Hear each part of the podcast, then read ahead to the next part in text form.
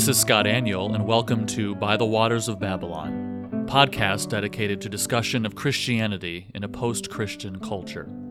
Well, I wanted to record just a brief podcast today and address how a church can worship together during coronavirus pandemic. It may be tempting to think that we are living in unprecedented times until we remember that Christians have faced persecution and plagues throughout history. This is not the first time, of course, that Christians have been forced to gather in small groups, nor will it likely be the last. However, what we are facing as a result of the coronavirus is certainly difficult and unprecedented for contemporary Western Christians. And churches are faced with figuring out how to approximate life together when they are prevented from meeting together physically. At the end of the day, I think we need to avoid trying to reproduce normality through digital means. It is not normal, nor should it be, for churches to quote-unquote gather virtually. Some churches are choosing to live stream services. Personally, I'm not sure the real value in that unless you feel like you need to reproduce the sort of professional production of a Sunday service, but that in itself may indicate a problem with how we conceive of corporate worship. Instead, I think we should feel uncomfortable with being apart. This is not how it's supposed to be. The benefit of corporate worship is that it is corporate. The body of Christ is together in communion with God and with each other through Christ when we gather for worship, and so we should not feel satisfied when that communion is impeded. A live stream really doesn't enable true communion.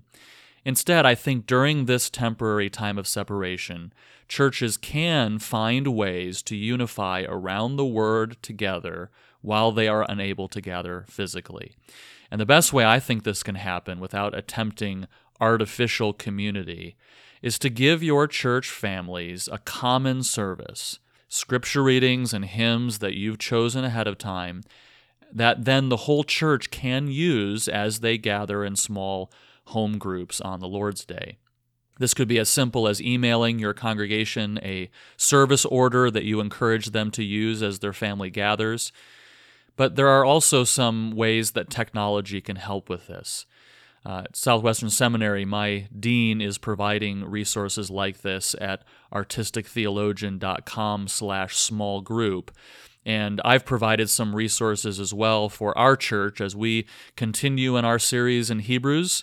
Our pastor is pre-recording his sermon. I'm planning services just like we have every Sunday, but emailing them to the congregation so that we can use these resources in our homes and in small groups when we can't gather together. Hopefully everyone in your congregation has a hymnal or two. We give a hymnal to each new family who joins our church, but if they don't, or if they don't have enough hymnals for the entire family, you could email links to downloadable hymn PDFs that you're going to use that week. At religiousaffections.org, we offer free downloadable hymn PDFs of every hymn in Hymns to the Living God. So you can visit classichymns.org or religiousaffections.org/hymns and download those PDFs or include links for your church family. Singing a cappella is wonderful. We do it every day in our home. But I fully recognize that some families that are less musically inclined might find value in some accompaniment to help encourage them to sing. And so for that purpose, we have begun recording some simple piano accompaniments to hymns in Hymns to the Living God and providing them as MP3 downloads, as well as YouTube videos that include the lyrics as well. And so far, we've produced several hymns. They are listed at religiousaffections.org/hymns/audio, and we'll continue to record more in the future, but these can be great ways to help your congregation sing in their hymns or small groups. Again, this is what our church has chosen to do. You can see a sample of the service that I've provided for our congregation at ChristTheKingFortWorth.org, and I would encourage you to consider doing something similar for your church. Nothing will reproduce true communion, but our prayer is that this will enable our congregation to worship together, even though we won't be together physically. One final related point.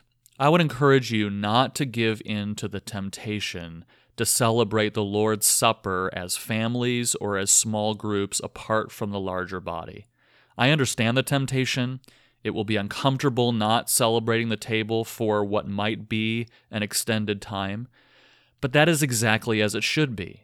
The table pictures the communion that we Christians enjoy with God because of Christ's shed blood and broken body for us.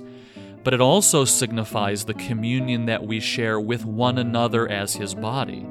And since we are not together as a body during this time, we shouldn't employ the symbol that signifies communion. We should be uncomfortable with that. And we should long for the day when we will gather together again. And this will make our celebration of communion all the more sweet when we gather together again as a body, sooner rather than later, Lord willing. And we all certainly can pray for that to happen. Thank you for listening. Join me next time as we discuss issues related to Christianity in a post-Christian culture.